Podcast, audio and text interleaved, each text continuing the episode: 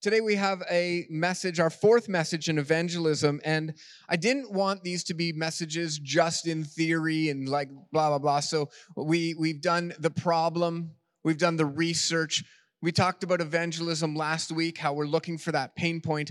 This week we're going to be learning about about evangelism, but we're going to learn it through someone who practices it, uh, uh, who doesn't carry the label of a professional minister. And so I'm going to invite Evangeline, Evangelina to come up here, and she is going to be sharing with us what God has placed on her heart for this. And you know what's really awesome is Evangeline has devoted her life to Christ, and she's an awesome Christian. She loves Jesus, and and she has this this lovely. She has this ability to create feedback. Um, she has this uncanny gift that is brought by the Spirit of God to simply do what all of us are asked to do. And, and I love that, that you know, you've, you've learned how to just bring Jesus into conversations. At Promise, we call that spiritual leadership bringing God into the conversation where God wasn't going to be there. And so I've asked Evangelina to speak to us today. She comes with a lot of experience. She comes with the Word of God, and she comes with the strength and the might of the Holy Spirit behind her. And so um, I ask you to lend your ear and your heart and to, to learn from someone who's younger than most of us in this room. And so uh, God bless you as you speak today.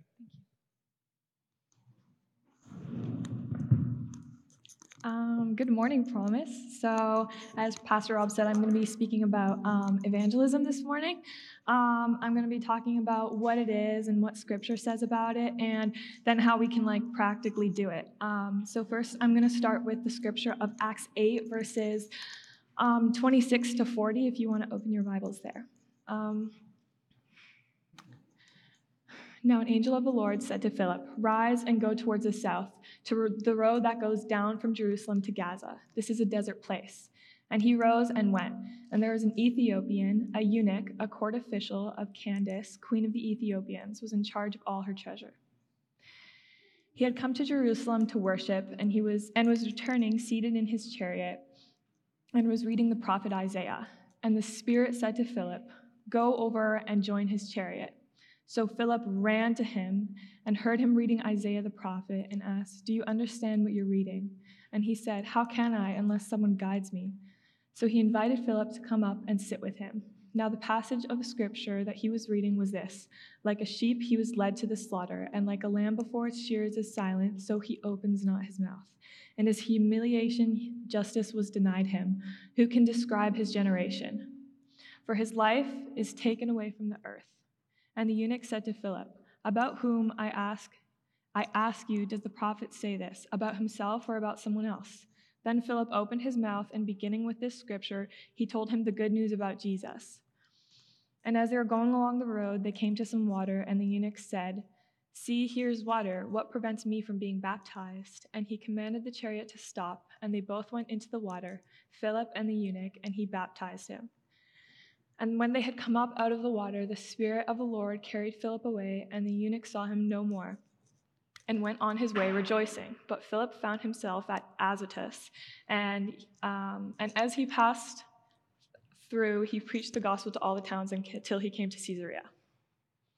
Um, so, this passage outlines for us what evangelism is and how we can go about doing it um, through Philip's example. So, Evangelism is telling the gospel um, through personal witness and through scriptures. Um, and so, from this passage, we can gather a few things about what evangelism is. Um, the first thing is that there's no examples in the Bible of having to get to know someone for years and years and years before you tell them about Jesus. So, in this example, Philip approached this man, um, not knowing anything about him, walked up to him and told him about Jesus. And he didn't say, Hey, how's your day going? And they got to know each other, went out for dinner a couple times, and then he told him about Jesus. But he just approached him and told him about him immediately. Um, he told him right on the spot. And he did that through a process of three things. So the first thing is he listened to God. Um, in verse 29, it said, The Spirit said to Philip, Go over and join this chariot. So the first thing that Philip did was respond to that instruction. Um, and then he ran to the man. In the next verse, it said he ran to approach the man. Um, and When we run to tell someone the gospel, um, it communicates that we're eager to tell them something important. He didn't wait for the man to come to him, he ran and approached the man. Um, and how we approach someone impacts how they receive what we're going to say.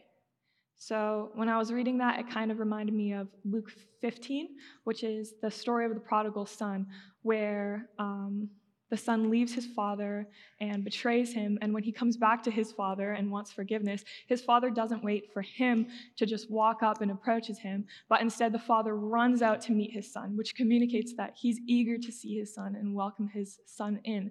Um, so this this was a similar thing that happened to Philip, where he ran out to meet him and, and said, how, how can I tell you about Jesus? Like, how can I use what's in front of me to tell you about that? So, evangelism conversations aren't always just going to come to you. Um, they're not going to knock at your door unless it's a Jehovah's Witness.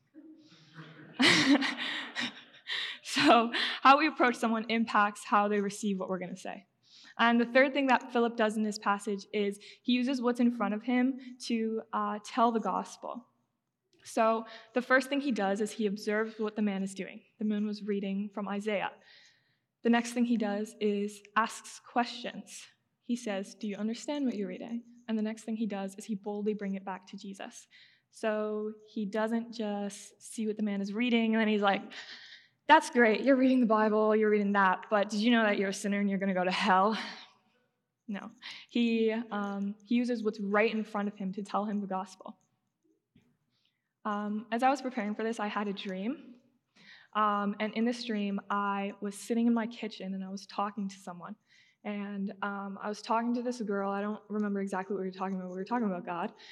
And she said to me, I would never want to be a Christian because I don't want to have to work for God's love.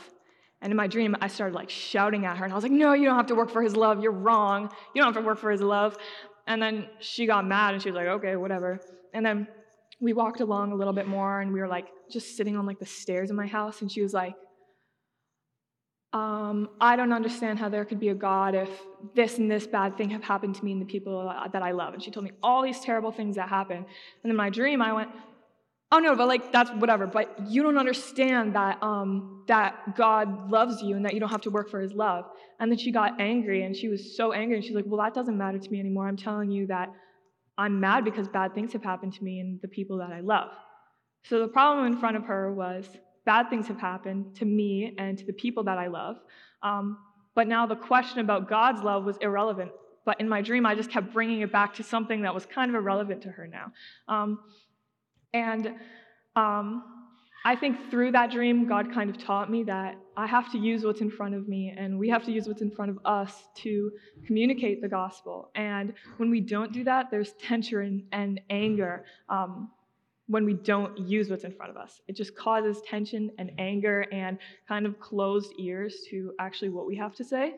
Um, and I think Philip did very well at using what's in front of him. He said, Do you know the scripture that you're reading? And then he told him the good news about Jesus. So that's what evangelism is it's telling the gospel to others through personal witness and through scripture.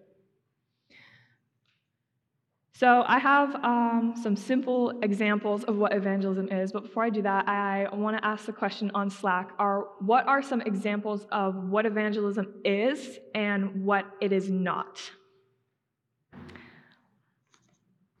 Um, I was having a conversation with someone the other day, and we were um, we were sitting down in this library, and I had like talked to them a little bit. Uh, like I talked to them about God, but they tend to shut it down a lot. They didn't like it, so I said, uh, "What are you passionate about?" And they were like, "Oh, I'm passionate about this and this and that. Um, what are you passionate about?" And I said, "God." no big deal. And then we got to talk for like an hour and a half about what evangelism is. Um, sorry, about what God is through this evangelistic conversation that just didn't have to be that complicated. So, um, some examples of what I think evangelism is not is acting good so that God sees your, uh, so that others, acting good so others see God's character through you without words, but not actually telling them why you act like that. That's an effect of the gospel. That is not the gospel. Um, Telling someone that Jesus loves them and then running away. That's not the gospel. That's just half the gospel. Telling someone that they're going to go to hell unless they repent now, but not telling them the rest of the gospel, because that's half the gospel. um, these things are really good, but that's not the full gospel. If we only tell someone half the gospel, they're not going to understand the fact that they are a sinner, but Jesus died for them, and that they have the opportunity to be in heaven with him. Um, we don't always need to tell people about their problems either. If we run up to someone and say, You're a sinner, you're going to go to hell unless you repent now, that doesn't actually use the problems that are always in front of people because people have problems in front of them. They have pain points. Um, so, a lot of people know that there's a lot of problems in this world, but we just need to help them understand the solution to their problems, and that is Jesus. I'm just going to look at the responses on Slack. Evangelism is not using a megaphone to tell people they are destined to go to hell. That's yelling at people. Evangelism is not your story, it is your experience of how God has saved you. Evangelism is not about you. Mm-hmm. Uh, the next Slack question I have are What are some things right in front of you that you can use to help tell the salvation message? So, uh, when I think of ways to start an evangelistic conversation, I think of, okay, what is the actual goal of evangelism? Like, what do I want to accomplish? Um, so I thought of the verse Romans 10:9, which I remember from Awana. Says, if you declare with your mouth that Jesus is Lord and believe in your heart that God raised him from the dead, you will be saved. Um, so that's where we want to get evangelism to, is someone acknowledging that Jesus is Lord and believing in their heart that God raised him from the dead. So evangelistic conversations should hold that theme um, kind of two main themes is professing that jesus is lord and that god raised him from the dead to overcome evil and forgive us of our sins. And number two um, that you have pain caused by evil in the world and the sin in your life and that jesus is the answer to all of your pain points. Those are the two two main themes is that confessing that jesus is lord and that he has overcome the pain and evil in their life. And to get to these conversations, you don't have to overcomplicate it. You don't have to see lights shining down from heaven onto one person, and you're like, oh my goodness, I have to tell them the gospel now. no, uh, you should just think, does evangelizing with this person line up with what Scripture says? Um, and it does. You have no excuses. Um, Mark 16, 15 says, He said to them, Go into all the world and preach the gospel to all creation. That's an instruction, which means we should follow it. Um, it's not, it doesn't have to be overcomplicated. When it's an instruction, it's an instruction, so we go out and we do it. I think a better question to ask is how can I evangelize to this person in a way that is bold and clear and gracious? And how we can do that is um, by looking at the scripture that we read at the beginning um, and what Philip did. The first thing he did was he listened to God. In his case, it was a clear instruction from God go onto this road and talk to this man. Um, and so, whether we have that or just this instruction that Jesus gave us in um, Mark uh, to go out and preach the gospel to the world, we respond to God's instruction, we listen to God. The next thing we can do is run to the person um, and approach them with passion, approach them with boldness, because how we approach someone uh, impacts a lot how they receive what we'll say. And so, uh, boldly approaching people, not just waiting for them to come to you, for them to approach you, but going out and using what's in front of you, what this person has already in their life, to bring it back to Jesus. Someone said, I ask, How are things between you and God? That's bold. mm-hmm. People's expectation after death is a great opportunity to share my expectations of eternal life based on my faith in the work of Christ on the cross. Yeah, that can start some really in- interesting conversations. Some practical talk tracks to start evangelism conversations are, I think, I have used all of these in different contexts. And the first one is the five finger gospel. So the five finger gospel is first creation. Um, you're created for a relationship with God. And you don't have to use your fingers when you're saying this, by the way. You can just remember them. Um, so, creation is telling someone you are created for a relationship with God. That's your purpose. Um, but sin came in and severed that relationship, and the wages of sin is death. If you've done something wrong, that means you get the wages of sin. Um, and we have all sinned, so we all deserve death.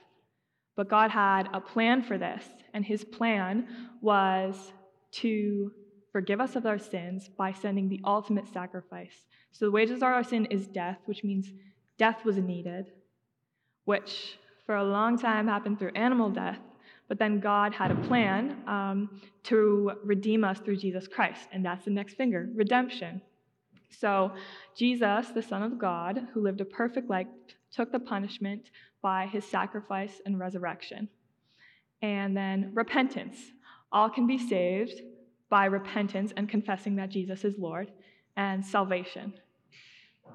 You invite them to receive this free gift. So that's the whole gospel. You just covered the whole Bible in five fingers. Um, the next one is like three story evangelism. I didn't know about this one, and then I asked my dad, and apparently it's a thing, and I didn't even realize I use it already. And the three stories are you listen to them tell their story, and you tell your story, and then you tell God's story. Um, your story is a witness of God, which means it's powerful, and it means that you're a witness of how He changes lives. But your story isn't the gospel, so tell God's story. And you can do it by using that five finger gospel. Um, but too often we forget to include God's full story. It can be someone saying, Oh, I feel unloved. And you'd be like, Oh man, I felt unloved too. God loves you. And they'll be like, Okay, nice. But we shy away from telling people the whole story of the gospel because it's not always what want, people want to hear. Hearing that they're sinful and they're living in sin, or hearing that um, they deserve hell. I mean, I know that's the hardest part for me is telling people that living without Christ means you deserve hell. That's hard because we don't live in a society that wants to hear that they deserve hell. We live in a society that wants to hear that God loves them and that He's going to protect them no matter what, which is really true. It's so true, but that's not the whole gospel because that's not touching at all on how we live in sin, and that means the wages of our sin is death. Um, you can ask them about their passions and cares, um, and you can bring that back to Jesus exactly like Philip did. You can you can start completely average conversations, or you can start ones that say, What are things like between you and God? Or what do you believe happens after death? And if you know God you know the gospel, and the gospel is all you need to be able to evangelize. If you know um, and you have witnessed personally that God has saved you from your sin and you will have eternal life with Him, that means you have the ability to evangelize. Hmm. There's some really good things on Slack, but um, I'm going to end it here. I'm just going to close us in prayer. Heavenly Father, God, uh, you are so good. You are a good God. You're full of goodness. And God, I just pray that as we go out and we learn what it means to be disciples, um, that you can guide us and give us boldness in being disciples and starting conversations that are hard to start. God, I pray that you may bless those conversations and have favor on them as we learn learn how to um, just best describe you, best reflect your character, and best boldly um, proclaim why we reflect your character, God. Uh, Father, we lift this up to you and we ask and pray this in your name. In Jesus' name we pray. Amen. Thank you so much, Evangeline. There's so much value in what you just brought, and I appreciate it. And, uh, you know, when I think about this congregation and I think about where we're at and I think about your experience in in telling people about Jesus, um, I think you mentioned at some point in there is like, "Hi, I'm passionate about God." Um, is that seriously something that you've done in like a setting where you're like, "Blah blah blah"? What do you care about? And you're like, "I care about God." Yeah, yeah. And and Yeah. honestly, what's the reaction you get from that? Most often, people's reactions, "Oh, that's great. That's so nice. Like you must, you must care about him. You're nice." Right? And and it's just this really interesting thing where all of a sudden now you are viewed differently than everybody else, isn't it? Yeah. And and what I've observed is is when we do that, when we proclaim our faith openly, then that's when people start looking at your life.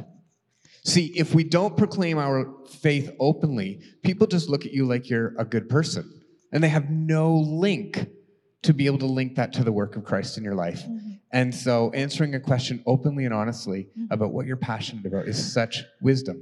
Mhm. So I want to thank you today for uh, for sharing with us and encouraging us to just run after people like Mhm. Philip. Um, so thank you. Promise Church, thank you for being a part of our, our service today. Uh, we are so happy that you are here. We look forward to seeing you again next week uh, for our forum discussion. And uh, we're pretty excited about some of the questions that are going to come out, and we're going to be talking about it and talking with you guys about it and, uh, and listening to some of our challenges about evangelism. But thank you very much, and God bless you. Um, if you have kids, then they will be out in about 15 minutes. No, I'm kidding. They'll be out whenever. So God bless you, and we'll have an awesome time.